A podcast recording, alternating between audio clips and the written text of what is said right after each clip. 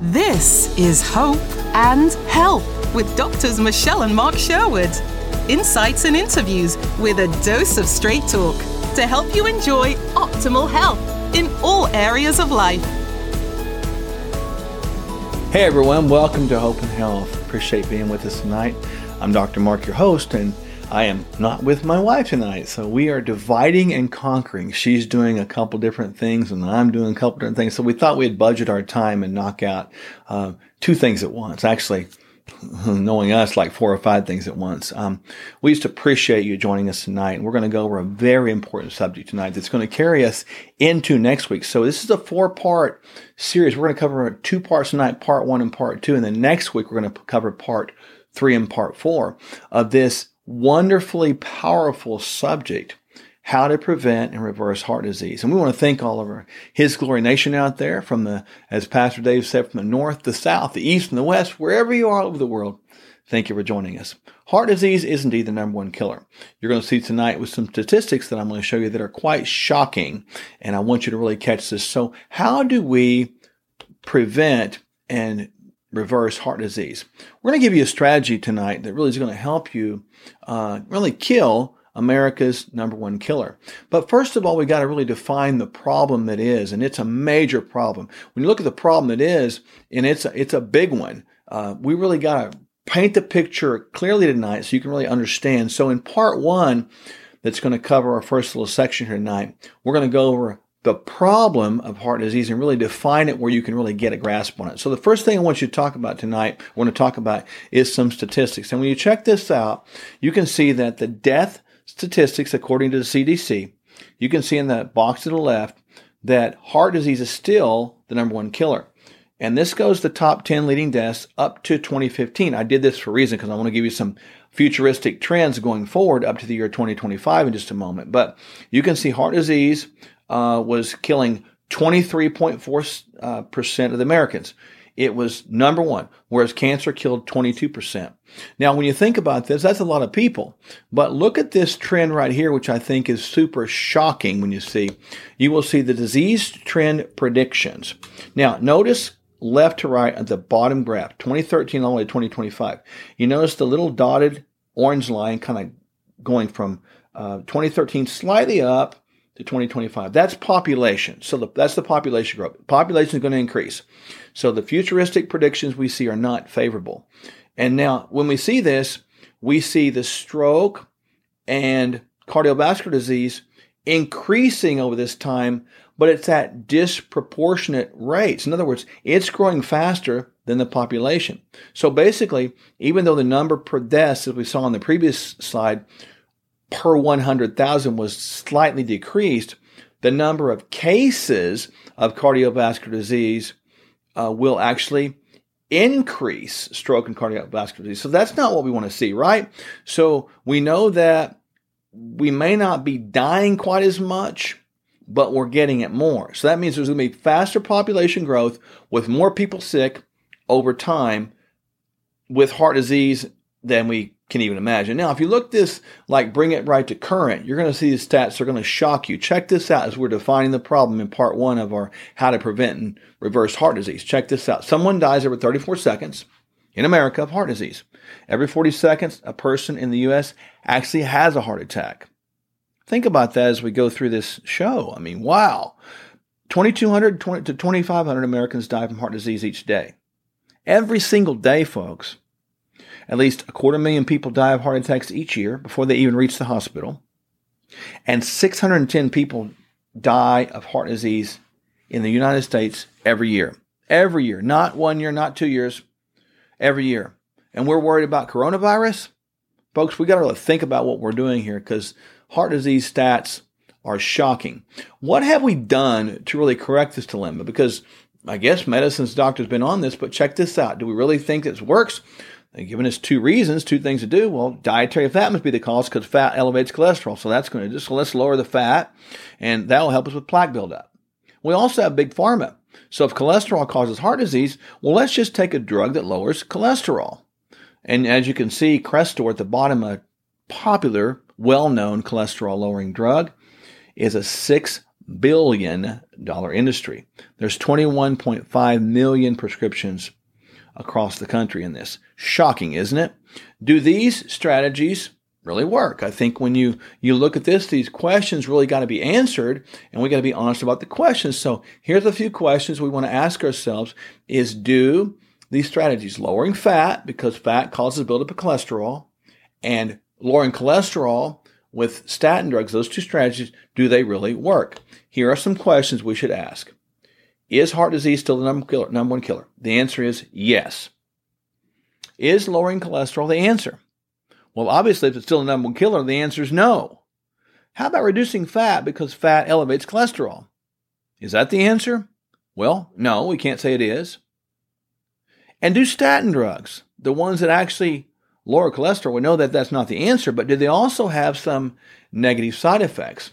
Actually, they do, and it's crazy to think about. So, when we talk about these stats re- concerning these normal remedies, we are blown away with the things that are actually showing up. Check out these statistics of what happens when we follow these remedies of reducing fat and lowering cholesterol. Check this out.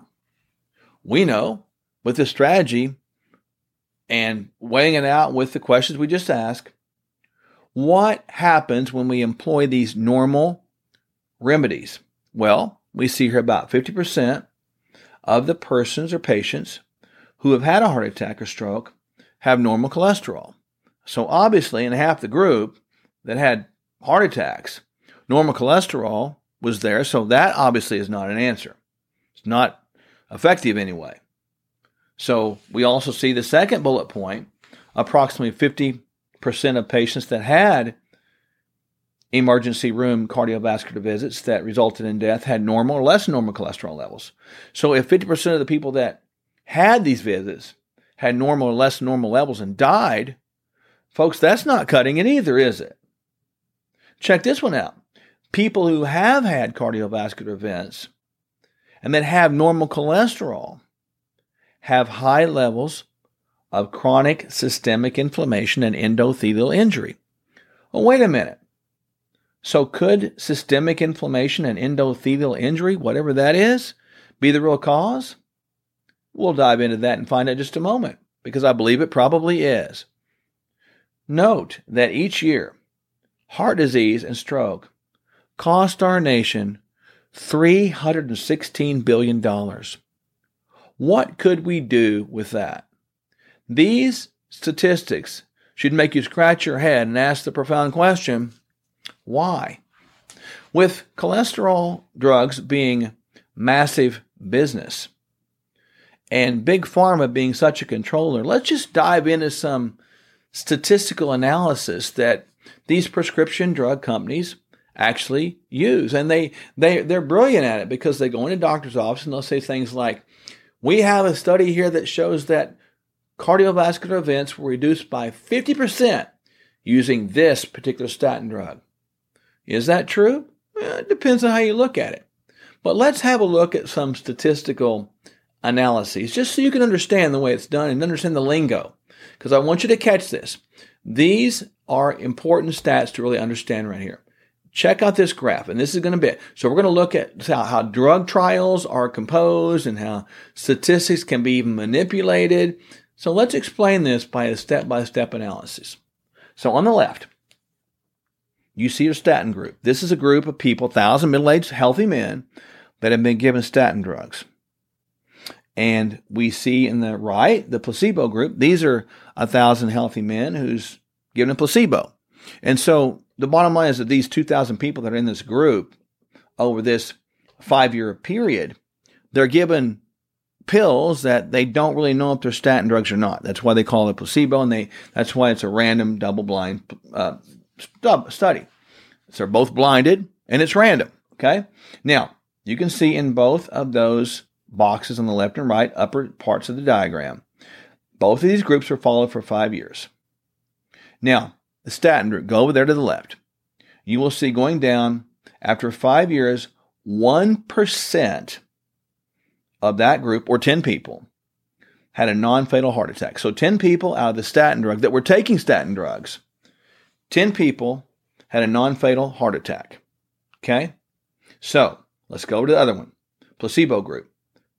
Followed for five years, 2% had a non fatal heart attack. So we know in that group, 20 people had a non fatal heart attack. So we have 20 people in the placebo group that had a non fatal heart attack and 10 people in the statin group that had a non fatal heart attack. So instead of using what we would think would be this absolute risk, which says this you see in the middle, from 2% chance with no drug to 1% chance with a drug. That's all they work. So in the statin drug group, they didn't work 99% of the time, as you can see. And you see at the bottom, when you get right down to the hardcore stats, 1% of the population, 10 people of the statin drug benefited. Therefore, as you move to the right, the number needed to treat was 100 people taking statin drugs in order to prevent one cardiac event. But that's not what they use when the drug companies market. They come in and say, well, we have 20 in one group and 10 in the other, so it reduced it by 50%. That is called relative risk, folks. So relative risk is what's followed. And they'll trick these doctors, they trick uh, people, they trick us into believing through these commercials, but it doesn't work. So in part one, I've just went through and defined the problem. Heart disease. These statistics are horrible. 600,000 people die a year. Not cool. What we're doing to lower fat, to take statin drugs as well, is not working. It's big business, and we know there's trickery in marketing. So when we get right back in part two, we're going to talk about some true causes and culprits. What really creates this damage that we talk about, this endothelial damage or inflammation that really is the cause of heart disease. Stay with us. We'll be right back. Many people know about our clinic, but most don't realize we help patients around the globe reach their health goals. Deep down, you know there's got to be a way to get there, but you don't know where to start. Our starter plan is the first step. You'll get everything you need to experience a health transformation in 120 days. You'll start by resetting your health with a two week detox. Then you'll implement our proven anti inflammatory food plan. On top of this, you'll get a 120 day supply of essential supplements, omega 3, and vitamin DK, as well as our homeopathic drops to accelerate your health goals. Go to Sherwood.tv now and use promo code HOPEHEALTH to receive this exclusive offer and save a total of $80. This is your path to more energy and better health.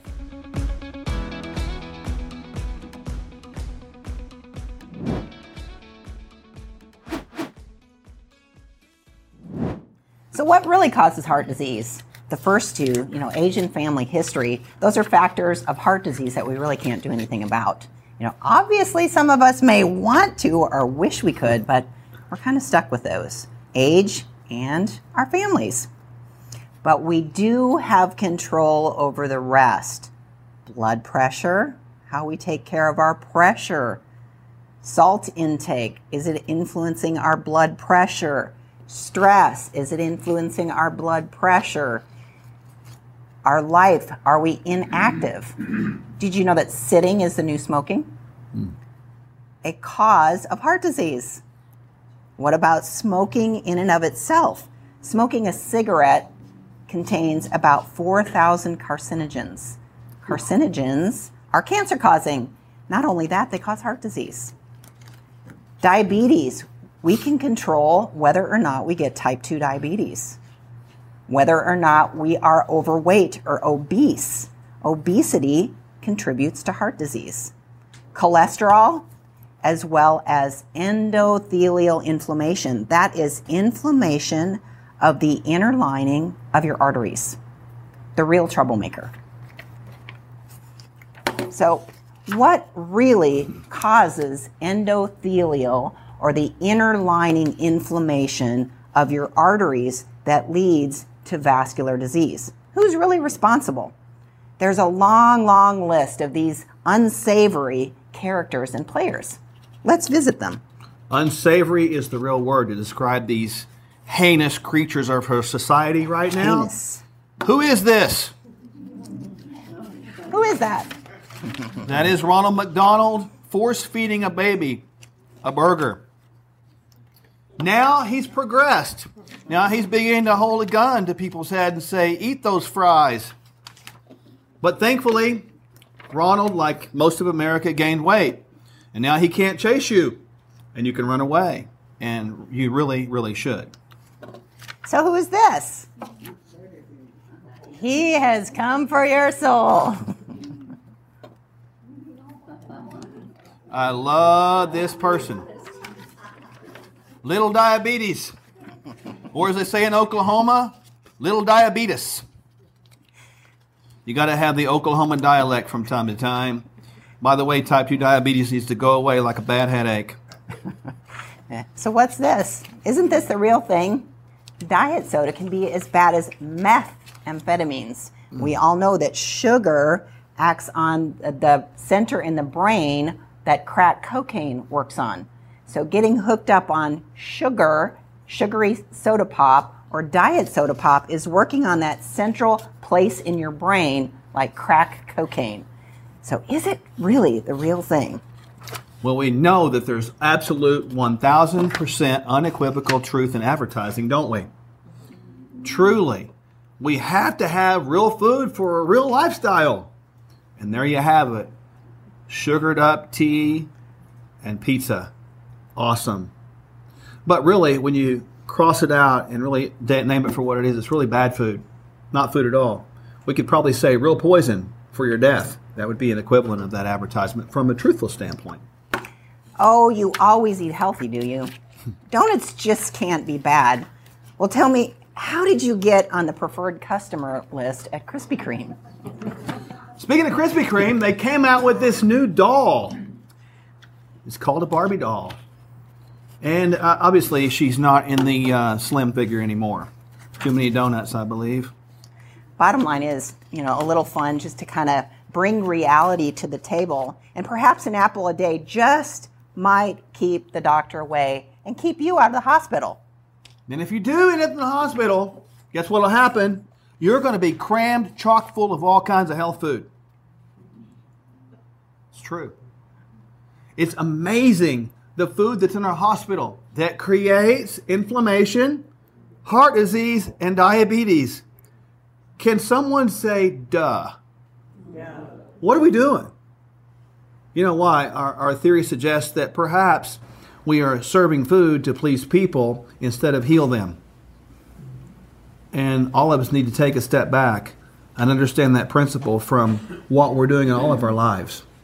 Are we feeding food to ourselves? to please ourselves versus heal ourselves? Are we feeding food to our children to please them versus heal them? And finally, might not be popular for the grandparents out there, but it's truthful. Are we feeding food to our grandkids to please them and make them love us as opposed to healing them and teaching them life? More than a life lesson. Greatest gift you can give somebody is life. And life is lesson. And lessons are life. So we need to learn to teach our our families and ourselves, and even our world, to stay out of this pit, this place that you see on the screen behind us. We don't need to be there. We're grateful for acute care, but we don't need to take up residence there every other year or every other month for something. Would we all agree?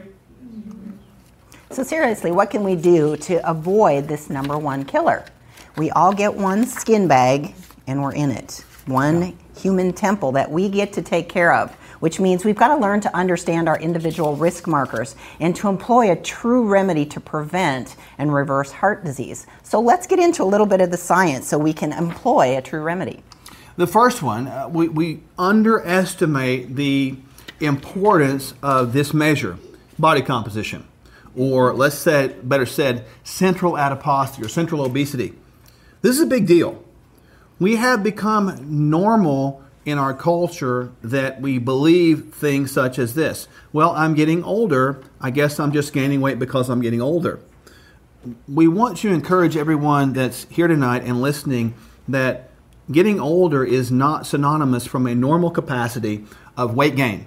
It's not. That's not normal. As a matter of fact, it's very abnormal. That's why body composition rather than scale weight is the proper way to go. When body composition is in a, is proper alignment, men between 10 and 20 percent and women between 18 and 28 percent, there's a lot of data out there that indicates we use less medications and we're more healthy because we're not carrying around the central adiposity, which creates inflammation. So this is a an underutilized biomarker, if you will, for health. And we've got to get off the scales, folks, to determine if we're a good person or a bad person. I see plenty of slim people that are very, very sick. And I see plenty of people that are just a little bit overweight that are very, very healthy. It's all about body composition and working our system to create life. To create life. So we're going to dive in a little bit deeper now to some real serious, complex, which we're going to make simple, other biomarkers. So as you're looking at the screen in front of you, that's an artery. And on your left hand side, that's a very healthy artery. And as you're moving towards the right hand side, you will start to see that artery get sicker and sicker. The inner lining of that artery is what's called the endothelium, the inner lining of the vascular structure. And every day, all of your blood is pumping through your arteries from the tip of your toes to the top of your head. And that endothelial lining may become injured. You can see at the far left hand side where it's starting to build up something called plaque. And plaque equals atherosclerosis or hardening of the arteries, which is also known as heart disease. These risk factors, these markers that we can measure in your blood, give us an idea whether or not you are at risk for disease, have the disease, and if the disease is active, kind of where you are in the progression of hardening of the arteries. So we actually can predict what long term outcome may be if we don't control the standard American diet and lifestyle. So each one of these lab values and these markers that we're going to go through and talk to you about represent an individual risk marker. So we're going to dive deep into each one of these potentially deadly markers so that you can come to understand not just your body composition, but what's going on inside in real time. Now, we want everyone to really get this tonight, so we're going to be very diligent about each marker. The words are complex, but the result is not. Okay, the words are complex, the result is not. The first one, is called F2 isoprostanes. Basically, it's a prostaglandin compound that is formed from a free radical. Okay, free radicals, too many in our system, create damage. And it's the oxidation of something called arachidonic acid. All that said, it's cellular damage. It's oxidative damage. So, arachidonic acid is required by your body to make muscles and also for basic functioning. So, we need it. However, too much can be harmful and can drive the production of this F2 isoprostane compound. Our body can make its own arachidonic acid from foods such as egg yolks and even some red meat. So there is some benefit, but too much can become problem because if we get too much of this damage or arachidonic acid in our cells, our blood vessels constrict, which causes our blood pressure to go up promotes more blood clotting, and that can result in a heart attack or stroke under certain conditions. So, when this is elevated, it's the very beginning of sort of a plaque buildup, and research does show that high levels of these S2, F2 isoprostanes indicate a 30% more likelihood to develop heart disease. So, if we see these things, this is one of our urine markers, then we know there's trouble afoot. This is like the first thing that goes, wow, we've got problems. Another way to look at it, if we look at the pictures, and we got to be honest about this, we know that increased exercise and better nutrition will indeed reduce oxidative damage and as well as inactivity and even poor food choices in our lifestyle habits will increase oxidative damage. So there is a lot of benefit to exercising right, sleeping right, resting right, and taking the right foods. And it's interesting to note, too, that the arachidonic acid measurement that we see many times measured also in another part of this blood work, which we won't talk about tonight, is in the fatty acid section. And personally, I have done, and I know we could, Dr. Michelle would concur, hundreds of these tests, hundreds of these tests over the last several years, probably even a thousand. It's that many. Arachidonic acid elevation is, I think it's been in every one that I've looked at. Everyone. I can't recall one that it wasn't. Can you? No. Too many breads, grains. Yep. Omega 6s. We underestimate the damage of the standard American lifestyle in, in regard to cellular health. Mm-hmm. So, oxidized LDL, this is actually a measure of protein damage due to oxidation. It's one of the first steps when the endothelial lining becomes injured. LDL cholesterol can get underneath that endothelial lining in those cracks, in those fissures, and it triggers inflammation. Inflammation will activate your immune system. Your immune system will come to the rescue and it creates what are called foam cells. So foam cells will try to eat up this stuff underneath the lining of your arteries to protect you. And they become fat on what's getting underneath the endothelial lining and they begin to die. The body starts to produce excess amounts of triglycerides, which actually will put an individual at risk for metabolic syndrome in the next five years. And metabolic syndrome is the precursor to type 2 diabetes.